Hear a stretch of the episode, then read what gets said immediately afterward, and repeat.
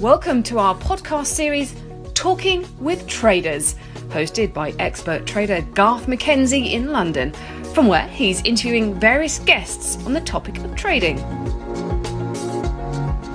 Welcome to season three of the Talking with Traders podcast series with me, Garth McKenzie. Backed by popular demand following the first two seasons, I'll bring you a string of interviews over the next 10 weeks with a number of seasoned traders in my network to give you a first hand insight into how they trade the world's financial markets so successfully. The first two seasons of this podcast have had over 20,000 downloads of the interviews, so I've used this traction to seek greater global reach for the third season. A special word of thanks must go to our sponsors, IG Markets, for continuing to fund this podcast and to allow it to flourish. In season three of Talking with Traders, I've gone beyond the borders of South Africa to speak to traders from across the globe. I'll ask pertinent questions of each of my guests to really try and get them to open up about what makes them consistently successful when it comes to taking on the world's financial markets. This episode of Talking with Traders takes us to Mauritius, somewhere we haven't been to yet on, on the series. And uh, our guest today is PJ Sutherland of Sutherland Research. He's an ex South African who moved to Mauritius a couple of years ago.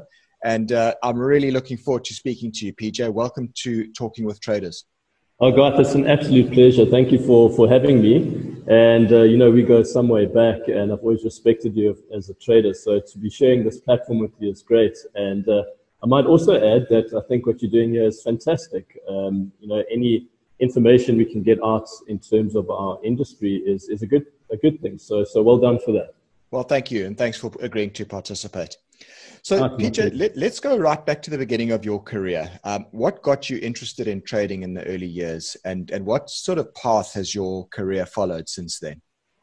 Sure. So, um, Garth, I've been trading for about 15 years, and it was really um, by accident that I ended up in the markets. I never intended to um, trade, and I wasn't very familiar with the financial markets. In fact, none of my family traded. I was involved in a family business, property business and this is back in the sort of 03 to 08 era. If you recall, there was a big bull market in, in um, markets around the world, but also the property market, um, especially in South Africa. So I'd done kind of well through that, that era in property and was looking actively to um, invest some excess cash I had.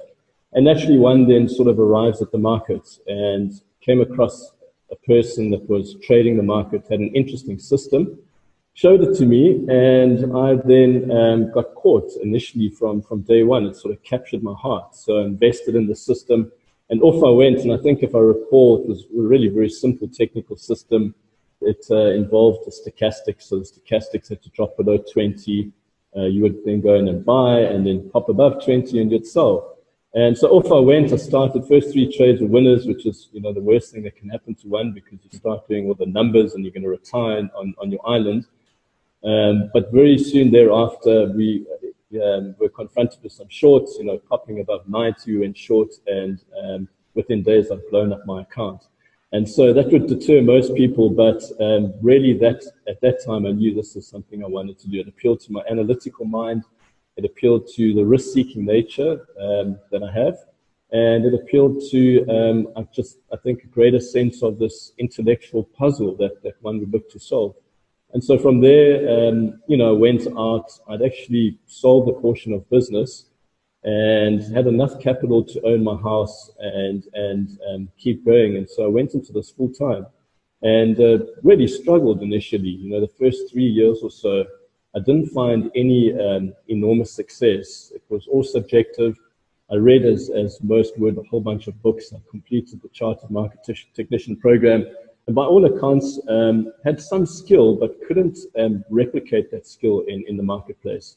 And it was at that point that I sort of realized um, I wasn't ever going to be a great subjective trader. And that's what led me to a much more mechanical um, approach. And that started then the journey down uh, what has really come to be known as quantitative finance.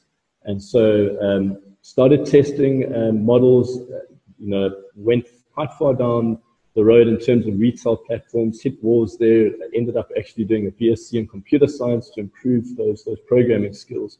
And then ultimately got to a point where I started to see some consistency and started to develop a framework that really I, are used to this day um, and still evolving, still learning. And through that, I've released two platforms um, that you know, end users can employ to manage their, their own accounts. And we have some family offices and, and a small hedge fund involved. And that kind of brings me up to where I am today. That's interesting. Okay, and and I you you mentioned that um, it was difficult in the first couple of years, and and you um, said that you realized quite early on that you were going to struggle with a subjective trading system. So that's interesting, and that really talks to the psychology of trading, which I think is absolutely it, it's incredibly important. I mean, you and I both know this as traders. Psycho- psychology is probably eighty or ninety percent of the game. Your your that's method, um, what you do, how you choose your entries and exits, and all of that is is all one. It's all wonderful and it's important, but it's actually uh, psychologically, it's really where the game is at, and your success or failure as a trader has far more to do with your psychological ability to handle the ups and downs. Um, than, Absolutely, than, than anything yeah. else. Now, 100% so, so agree. From, from, that perspective, you then mentioned that you've gone into what you call a, a quantitative finance. Is that right? Quantitative finance approach. Um, exactly. You've got some programming skills. You run two different trading platforms. But can you give us a little bit of insight into what your trading strategy is nowadays? Because I think sure. knowing knowing you as I do, and also having chatted to other traders and what have you, your um, your approach seems to revolve mostly around mean reversion, which is quite different to a lot of the other traders that we've spoken to. But tell me a bit sure. more about your trading strategy. I'm very interested to hear about it. Sure, with pleasure. So I've spent um, a lot of time, in fact, trading most styles. Um, so momentum, you know, I've done a whole bunch of pairs, arbitrage, etc. But really zeroed in on, on mean reversion. It's quite ironic because um, when I first started, that very simple system that I referred to earlier, you know, the stochastics, that really ultimately is a mean reversion type strategy. And so what drew me to um, mean reversion is um, it's short-term in nature, so we're exploiting short-term mean reversion. The average holds are, are, anywhere from three to five days. And in essence, what you, are looking to do is um, you're waiting for a stock to encounter strong moves in, in one direction, and, and typically that's, that's driven by, by news flow, so it could be going up or down and then you're looking to take a position counter to that in, in anticipation of um, a move in the other direction, which would be a reversion to the mean. And so um, that type of approach lends itself pretty well to um, all sorts of statistical analysis. And the reason for that is you get quite a lot of um, trades out of a back test because you're typically holding for short periods, you can test a lot across lots of counters, and arrive at a database that has numerous trades, and, and those tend to be statistically more significant. Um, but one of the, the great upshoots of, of mean reversion is they enjoy high win rates. So you can see win rates as high as 70, even 80%. And um, you've mentioned psychology, and 100% agree with you. Psychology, I, I think, almost is everything in this game. Early on, I didn't believe that. And so if you, um, for example, trading a typical trend following or momentum strategy where, where win rates are 30, 40%, psychologically, those are much more challenging um, to endure. And if you flip that around, you've got the mean reversion profile where you're seeing win rates of 70, 80%. Psychologically, they're much easier to handle um, through time. And so those were the draw cards. Of course, with every approach, there are dark sides, and, and one needs to make sure you understand what they are and how to, to control them. But that's what drew me to mean reversion. And in fact, the last 10 years, I focused uh, almost exclusively researching uh, mean reversion as, as an anomaly across the global markets. It's very interesting. So now, I mean, you, are really looking for moves that are outside of the mean, of course. Um, what is that? One standard deviation, two, three standard deviations from any given mean? Sure. So, I mean, and that, and that is the starting point. You need to define a mean. And so there are many, many ways you could do that. A very simple example would be a moving average. And as you've referred, you could be you know, a couple standard deviations away. So you could have a 10 day moving average and you need to be two, three standard deviations away before you consider entering. You could use volatility to measure that deviation. You could use, um, use even static measures. Um, but there are other ways. I mean, you could look at for example, any of the oscillators, um, if you think of relative strength index, it ranges between 0 and 100, or 50 could be your mean. And then you're looking for price to trigger the, the extreme. So shorts would be above 90 and, and longs below and 10. And then you would look for a bounce back to um, the mean, which then would be, of course, 50. You could look at stochastics, this rate of change. In fact, the method you use um, is not uh, entirely the most important component. There are many ways to capture it. What is important, of course, is how you execute your trades and how you manage um, your risk. Well, that's it exactly, and that was going to be my next question to you because with this type of, of trading strategy, obviously you are fading those moves away from the mean, which, uh, as you say, it'll give you a seventy to eighty percent win rate.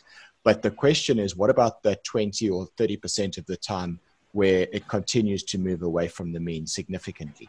Um, and, yes. and there, there, must be times where you've seen that situation where the stock moves two or three standard deviations, but then for some or other reason, it's maybe news related, probably is invariably news related. You see a stock that just continues to move far and further and further away from the mean. So, you know, I suppose the questions I want to ask you is how do you manage that risk? And then, second of all, what what kind of position sizes do you take when you trade these these mean reversion trades?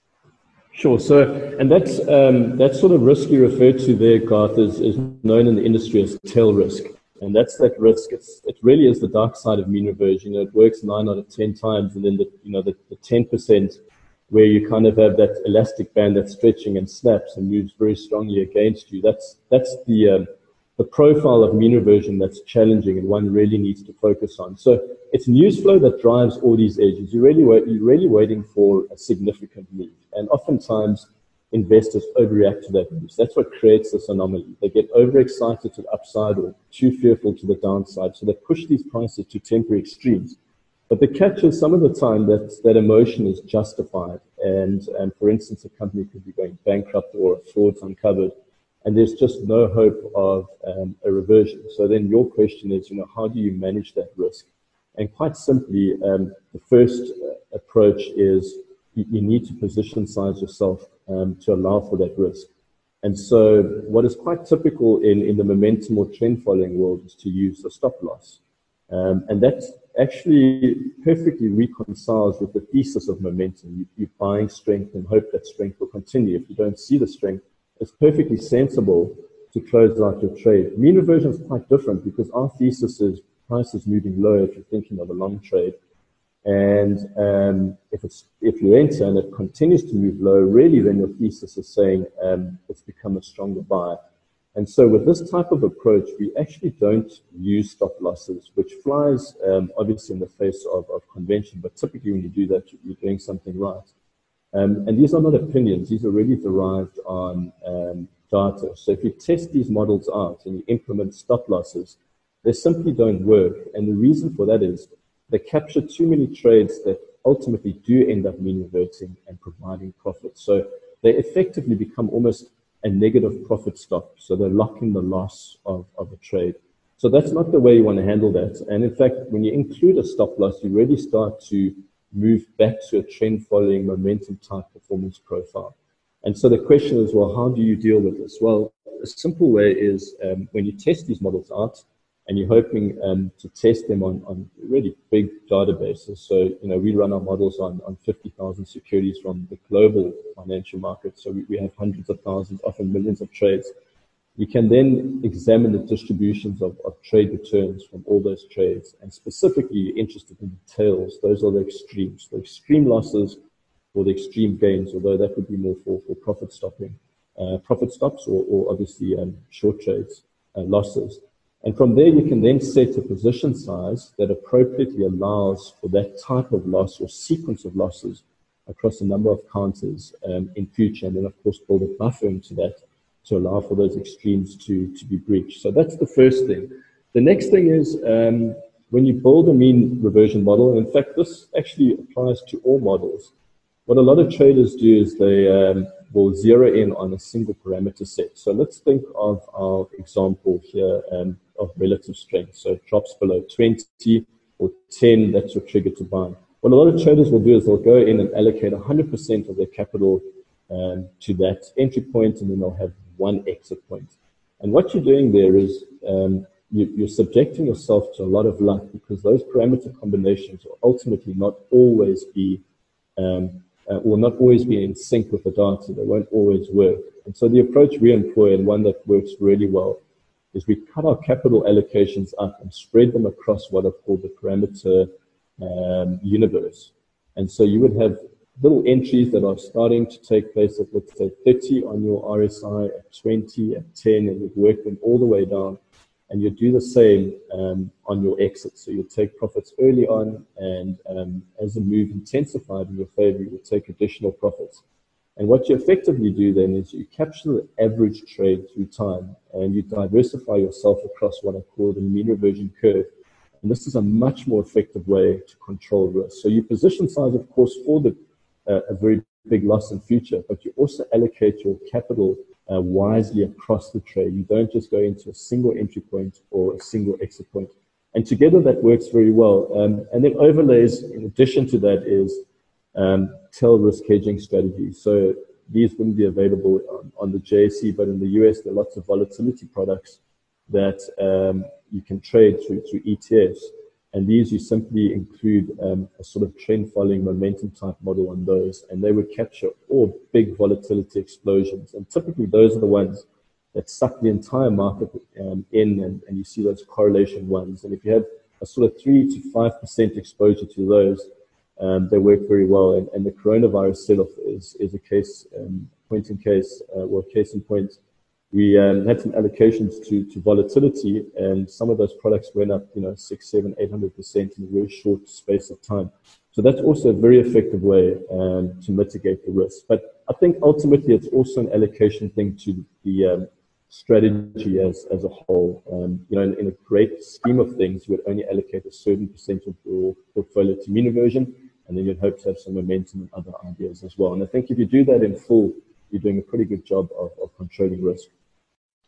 So PJ, if I understand you correctly, what you're saying then is if you if you're talking about your relative strength index where it drops from 30 to 20 to 10 and you're adding into the trade the whole time on the way down, what you're effectively doing then is adding to a trade that's losing you money at the time.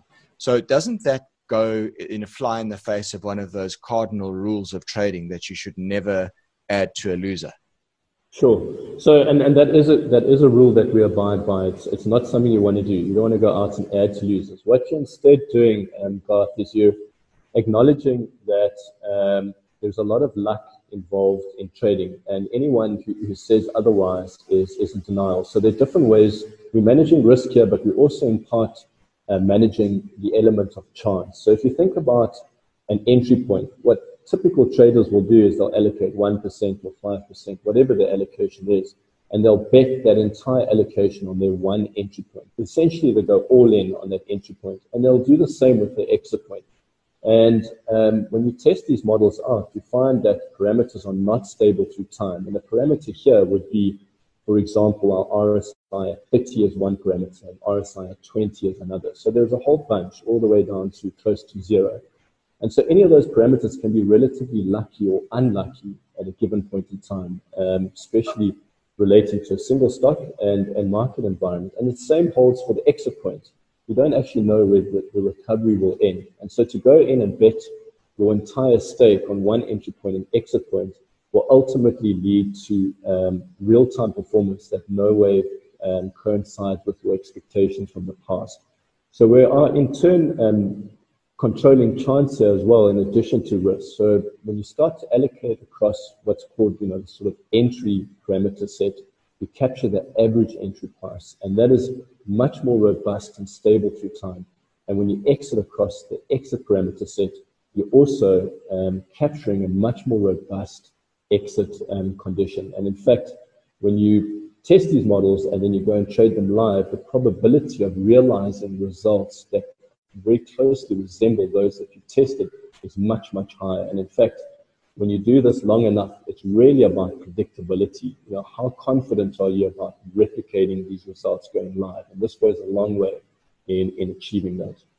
Okay, so that's so if I understand you correctly, then what you're really saying is that you're not really averaging down into a trade in the sense you've actually decided up front what your maximum allocation to a position is going to be, and your exactly. your your execution of that trade is simply to try and buy it through the bottom of the dip and ultimately achieve an average entry price that is sufficiently far away enough from the mean that you then capitalize on the price snapping back and moving back towards the mean ultimately.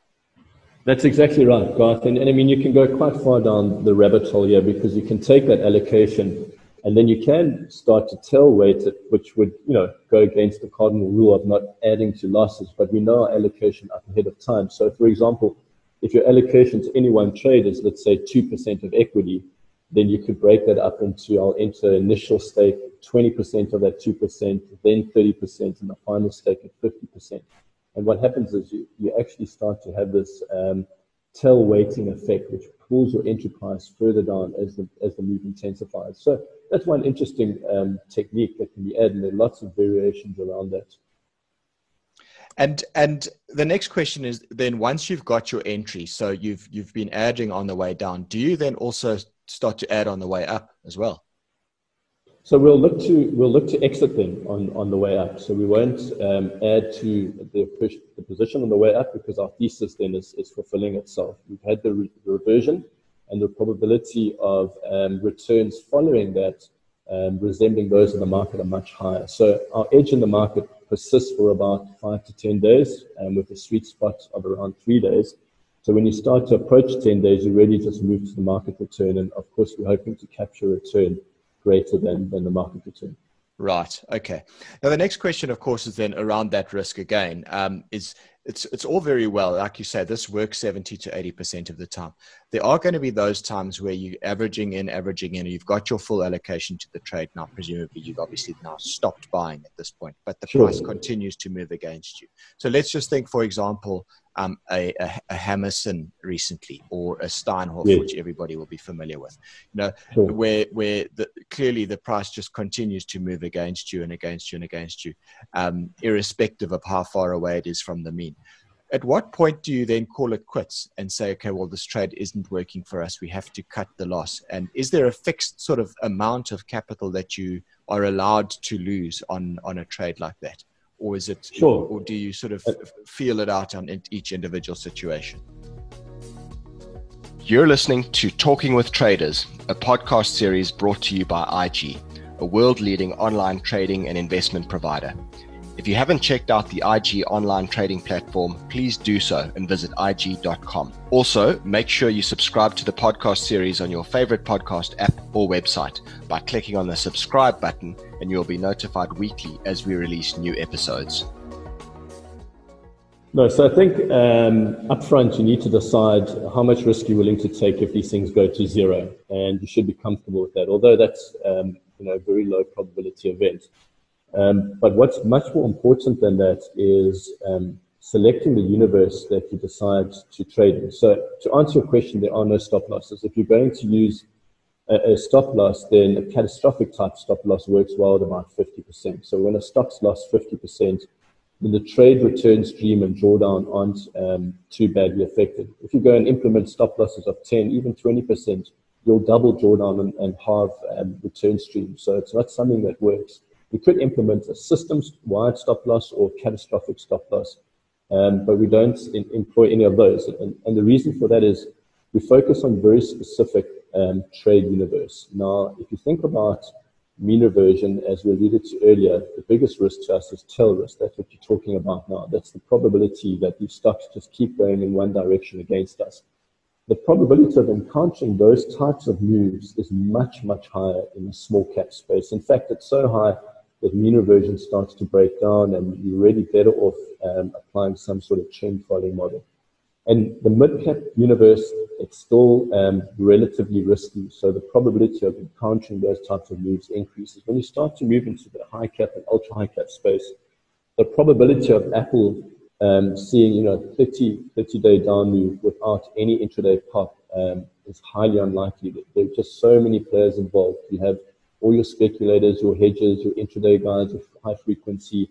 And so um, the probabilities, although in theory you can see it go all the way to zero, uh, in theory you'll find um, that there's enough volatility on the way down for an exit point. And so we would just wait for some reversion. And, and typically um, that can be as small as a, a brief intraday pop to the upside um, that would take us out. But there are painful trades because they tend to be held much much longer than your winners. The winners just work in and, and it reverts you out. The losses can work against you. And in fact, of course, some of my worst trades did um, precisely that. So it's the universe that's that's important, and then the position sizing um, that you're willing to um, put on and, and expect, you know, possibly one of these to go to zero. And then very importantly, multiple entry and, and exit points um, along the way. So some would be very close to market, some would be a bit further. And that almost guarantees that you're relieving or unwinding exposure as, as the move unfolds. Right. And and when you talk about position size, um, you know, you've you've got what you've got about what four and a half million dollars that you manage at the moment. Is that right? Sure. Yeah, exactly. So so so so in terms of that four and a half million dollars, I mean, what's the maximum then that you would allocate to one individual position?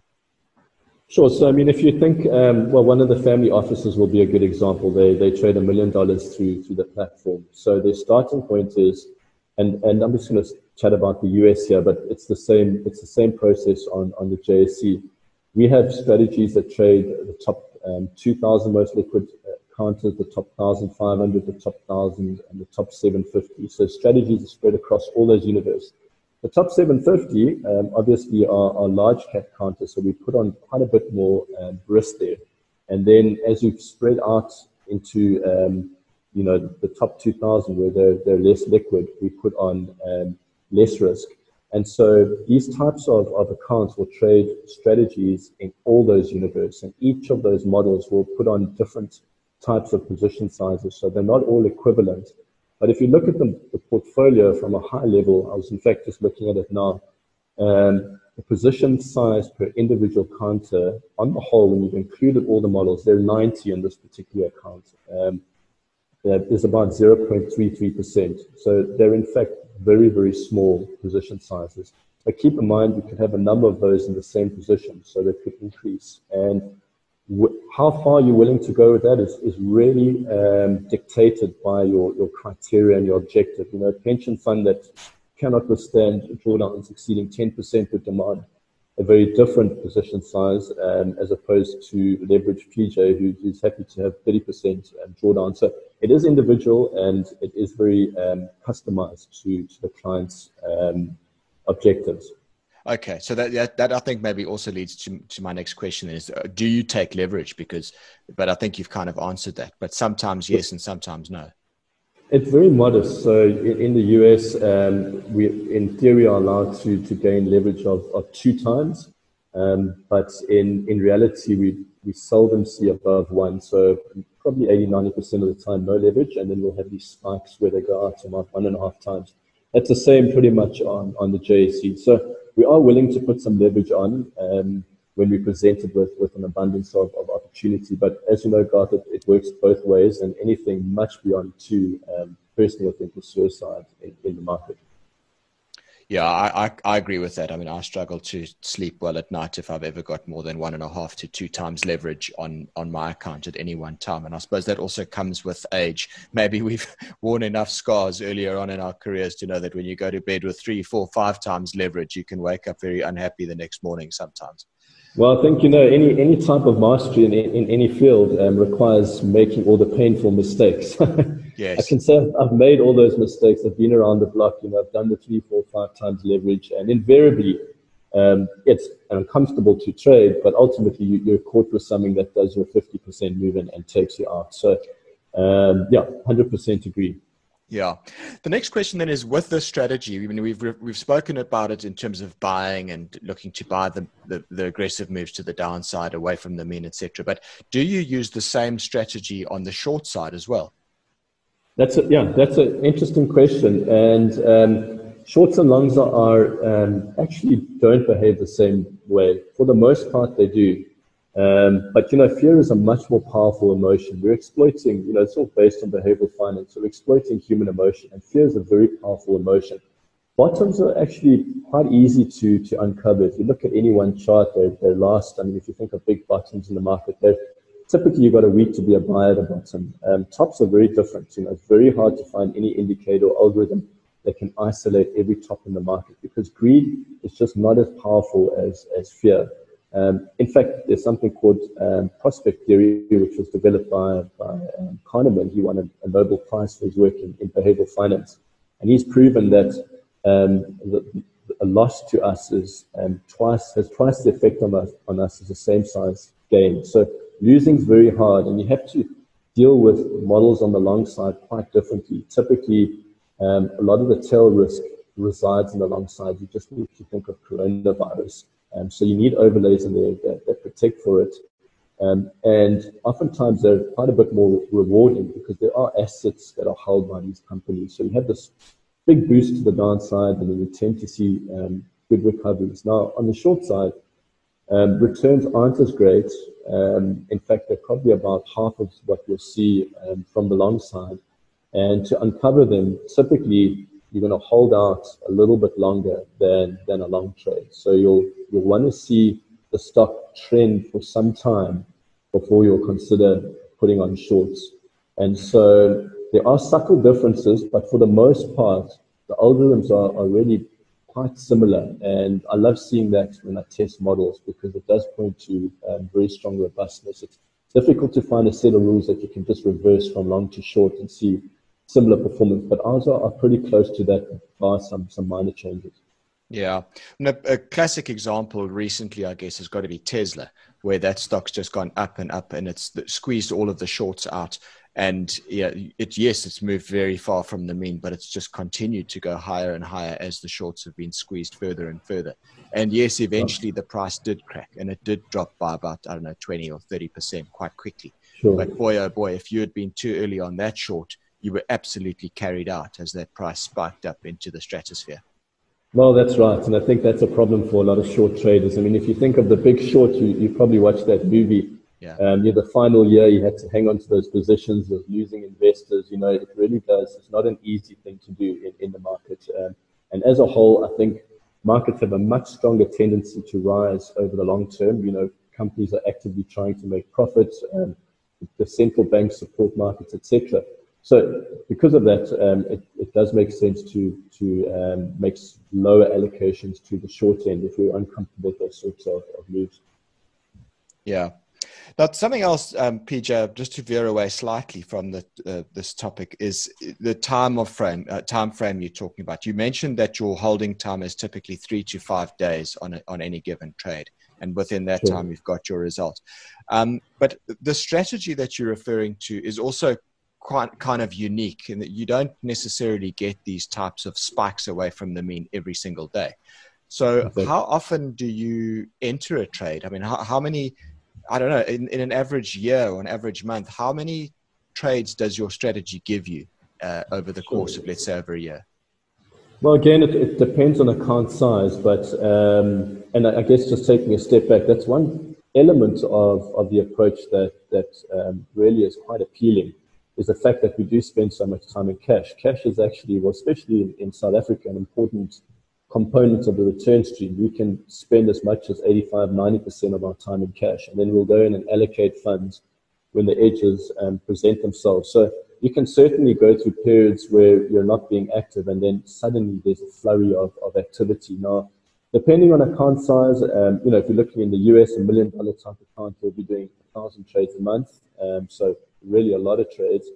Um, on the JSE, a million rand type sized account would probably be doing 100 to 300 trades in a month, um, depending on the risk profile that the client's chosen. Now, a lot of those trades are not, um, remember, unique. You could have a single stock that's moved um, aggressively to the downside, and each little entry point would be considered a trade um, through that move.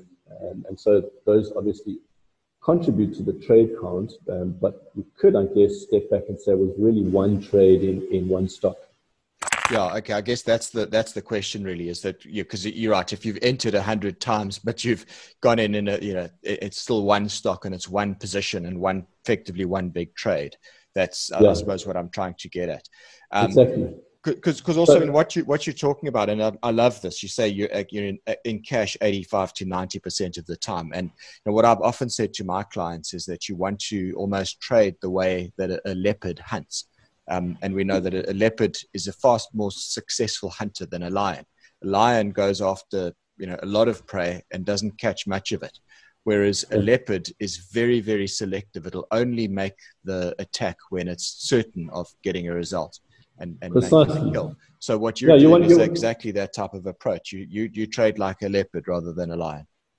Well, exactly. You want you want to walk. You want to you want to get involved in the market when the money's lying on the floor. You walk over and pick it up. But it's much more than that, Garth. This is actually supported by um, really a lot of extensive testing. So if you look at the market um, as a whole, um, in the short term specifically, 90% of the time it really is and really does move more or less randomly, which gets all these efficient market hypothesis guys so excited. It, it really does resemble a bell curve to a large extent. But every so often you find that um, that starts to break down when irrationality enters the marketplace. So market participants are mostly rational, and then a big dose of news will hit the market and they start to become a little bit irrational, um, which is why um, this year's actually in the US been um, one of our best years. It's, there's a lot of volatility, a lot of irrationality around. And you only really want to get involved when those edges are in your favor. For the most part, they aren't, um, despite what others will say. Fascinating. I, I, it's just such an interesting conversation. I mean, we are running short of time, but I'm going to push this interview out a little bit longer because I'm really enjoying what you're saying. And I think the listeners are, are probably likely to find this very interesting as well. Something I've asked all of the guests on this podcast series is around their best trade and worst trades. Um, and most of us in the market have a story or some memorable trades that are either best or worst trades. So let's start with your uh, let's start with your worst trade. What, what was okay, your worst sure. trade and how did that happen? So, you know, I think um, through time now, um, you know, I've, I've, been actively trading these for um, well over 10 years. So, you know, I think we've probably tallied up, um, you know, hundreds of thousands of trades, possibly even millions. So it's been quite a unique position in the sense that we trade in, in the short term. So there have been a lot of painful trades and obviously a lot of good trades along the way. But certainly, I would say um, my best trade would have to be in South Africa, the resource sector. In fact, the worst trade as well that's our volatile sector. Um, and we, we had loaded up very, very heavily into, into resources across the entire resource um, sector almost. And some news came out. I can't um, recall exactly what it was, but um, the following morning they all popped 20% of upside, and we, we just had such an incredible windfall in, in gains. And those don't happen often, but when they do, they're, they're great fun. Okay. Fantastic. And, and and and yeah, carrying on. What was the next? And and so so and, and then the worst, if you're wanting to hear the worst, uh, would have to be actually last year um, on the JSE. I don't know if you recall, Palladium uh, had a, enjoyed an enormous bull run to upside. Um, Implats obviously did very well out of that, and a lot of the deep value funds in South Africa um, that hadn't done well for extended period captured that move. We we went short that move, and it resulted in our worst drawdown uh, to date. I think it was around negative 18% uh, as a group. And it was one of those moves, um, that we were sort of talking about earlier, um, the tail move that just simply doesn't um, reverse. And I think it went on for 18 trade days. So, you know, a month of, of watching the position move um, against you. And that, that was really very challenging. But outside of that, there, there have been a number of other very similar experiences. And um, your position size really determines how um, impacted you are by those by those sorts of moves. If you're very impacted, then generally you, are just trading too big and you, you need to downsize a bit, which we yeah. were doing. Yeah, that's it. I mean, it always comes back to your risk management, doesn't it? Any any disaster in the market invariably comes back to um, some sort of risk management failure. If your position's too big, or you don't have a, a point at which you call it quits. So I, I guess that it's, that, it's that everything. If you if you take your eye off, off, off risk, it, it, will set its eye on, on you. And um, early on, I think we all um, probably do a fair bit of, of exploring that ourselves, but you learn sooner or later um, through humility that it really is the game we risk managers after all. Um, it's the one thing we can control. And longevity at this game really is explained by showing up every day. And the only way you can do that is to con- controlling risk. Yeah, no, absolutely right. Um, PJ, what advice would you give to someone that was youngster coming into the market now? You mentioned that you got into this industry kind of by accident, but if you were a youngster, you know, you're 20 years old or 18 years old, you want to get involved in the markets. What advice would you give to some youngster coming through now?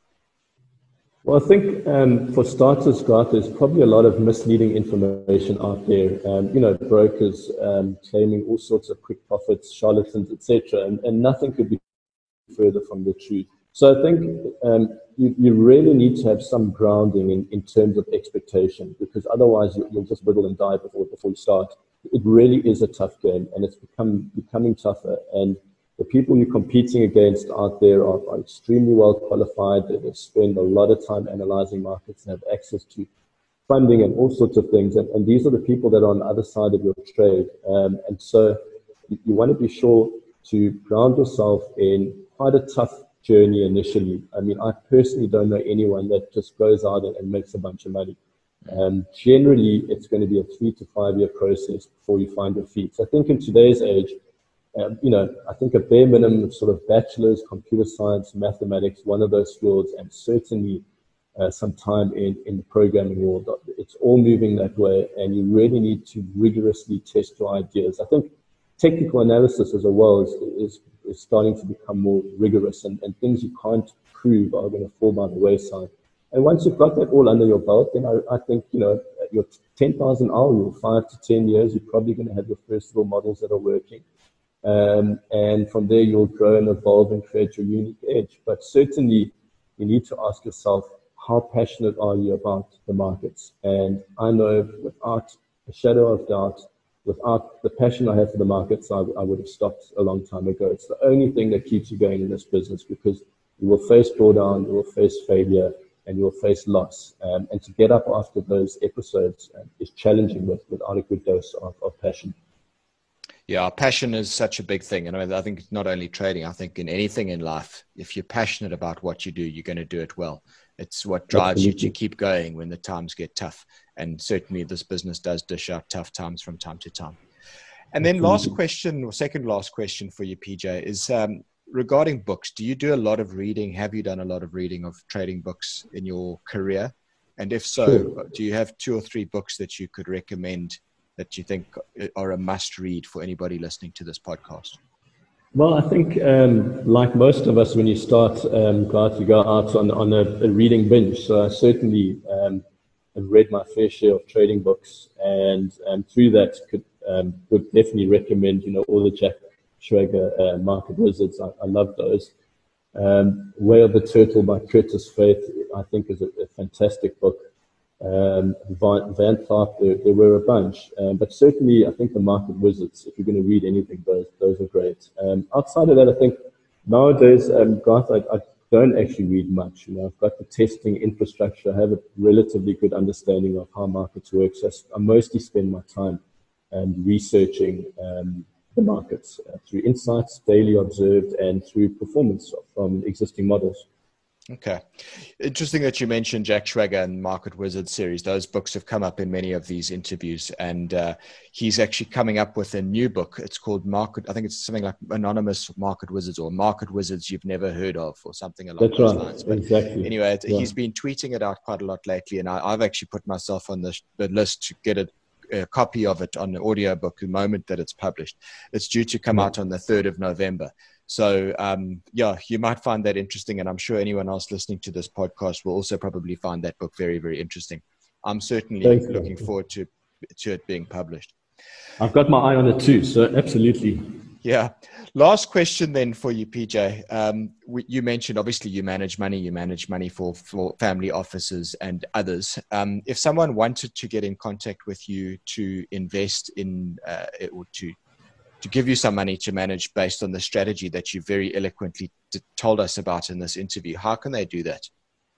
Well, um, Garth, very easily, um, sutherlandresearch.com is, is our website, so they can find um, me on there.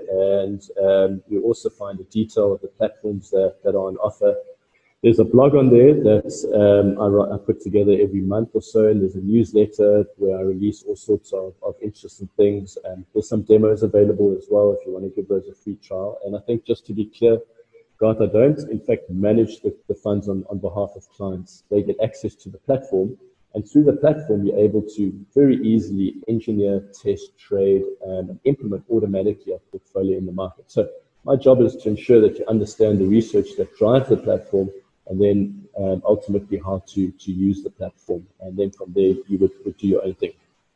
Okay, super. Thanks for making that uh, making that clear to us. And yeah, regarding your blog, I mean, I subscribe to it and I, I receive it every month. I thoroughly enjoy reading it. It's a nice, short, quick read. It's easy to digest.